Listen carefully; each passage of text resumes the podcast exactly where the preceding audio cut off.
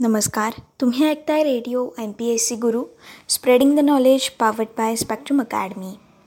मित्रांनो असा घडला भारत या पुस्तकाच्या क्रमशः वाचनाच्या कार्यक्रमात मी आर जे सिद्धी आपल्या सगळ्यांचं स्वागत करते. असा घडला भारत या पुस्तकाच्या क्रमशः वाचनाच्या कार्यक्रमामधून आपण एकोणीसशे त्रेसष्ट या सालातील घटनांचा सविस्तर आढावा जाणून घेत आहोत.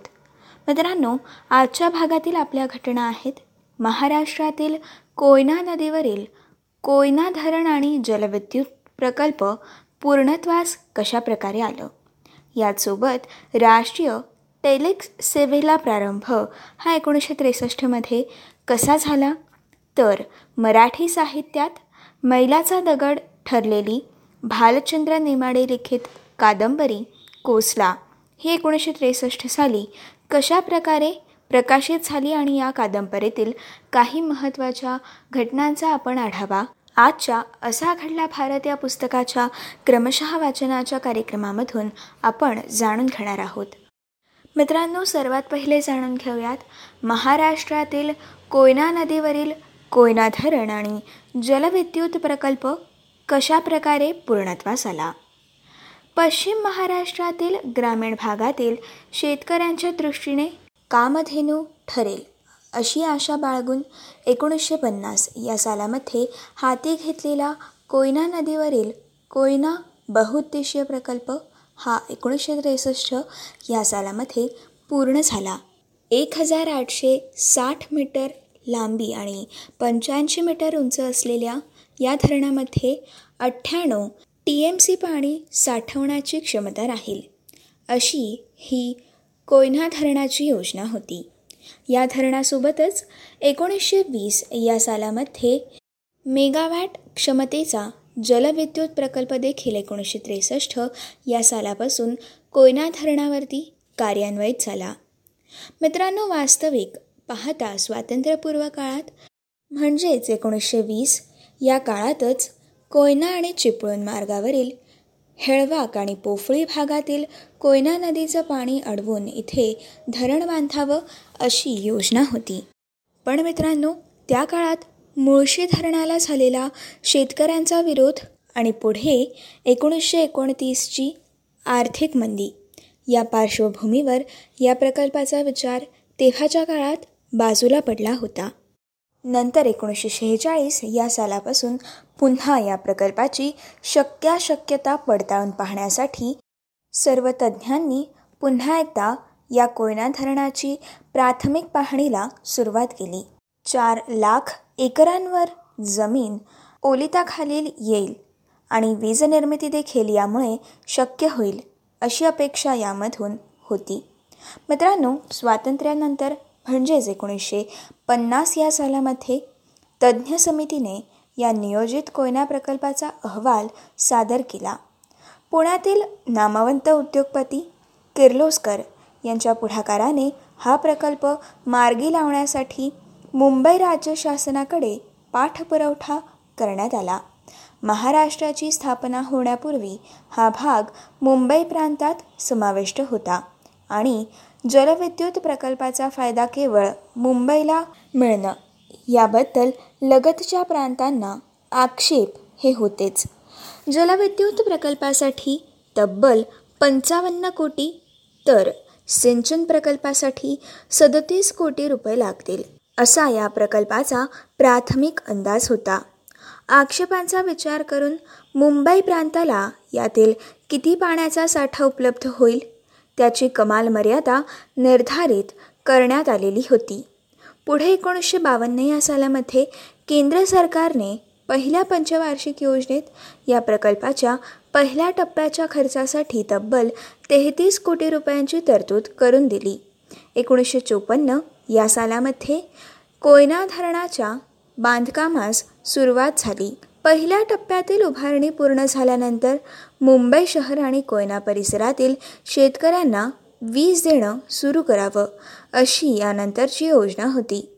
त्यानंतर दुसऱ्या टप्प्यामध्ये सोलापूर सातारा सांगली मिरज या भागांचं विद्युतीकरण करून पुढे ही वीज रायगड म्हणजेच तेव्हाच्या कुलबा आणि नाशिक या जिल्ह्यांपर्यंत न्यावी अशी योजना होती. परंतु मित्रांनो पहिल्या टप्प्याचंच काम अत्यंत संथगतीने झालं. त्यात दुसऱ्या पंचवार्षिक योजनेत केवळ तीन कोटी रुपयांचा निधी हा या कोयना धरणाच्या प्रकल्पासाठी मिळाला. मित्रांनो यामुळेच बांधकाम मंदगतीने पुढे गेलं आणि तिसऱ्या पंचवार्षिक योजनेतून निधी मिळेपर्यंत काम लांबणीवरती टाकावं लागलं. आणि मित्रांनो अखेर तिसऱ्या पंचवार्षिक योजनेद्वारे निधी लाभल्यानंतर या प्रकल्पाच्या कामाला गती मिळाली. आणि एकोणीसशे त्रेसष्ट या सालामध्ये हा प्रकल्प पूर्णत्वास पोहोचला. आणि मित्रांनो दक्षिण महाराष्ट्रात उत्साहाचं वातावरण निर्माण झालं.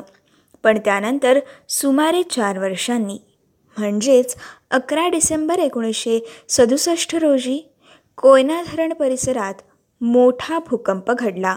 मित्रांनो या भूकंपामुळे धरणाला फारसं नुकसान पोहोचलं नव्हतं. तरी देखील हा प्रकल्प वादाच्या भोवऱ्यात सापडला होता.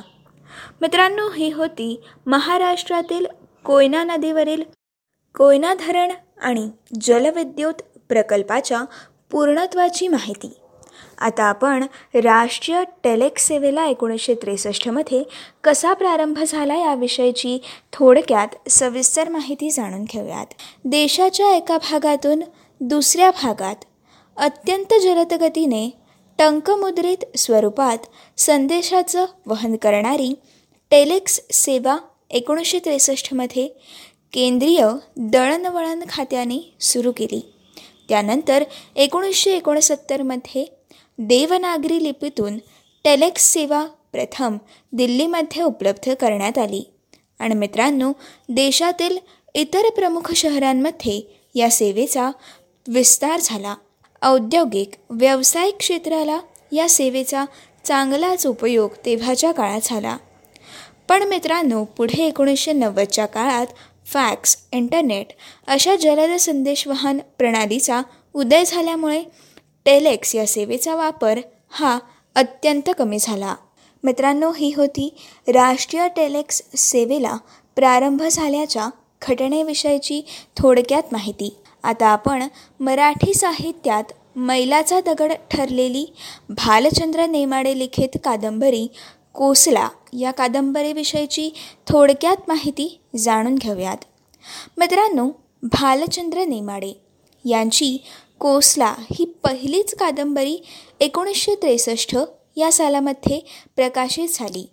त्यानंतर प्रामुख्याने अलंकारिक भाषा आणि प्रबोधनाचा सूर या गोष्टींना कवटाळून राहणाऱ्या मराठी साहित्य विश्वाला मोठाच धक्का बसला.